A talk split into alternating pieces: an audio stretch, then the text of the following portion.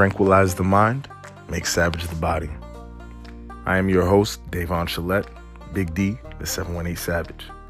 I will speak about my arduous journey to not find but create tranquility within myself through practicing discipline and mental toughness, improving my emotional intelligence and general knowledge, and working on my communication skills and vulnerability, all while building and sculpting a savage body from the inside out by way of challenging exercise and equally important recovery.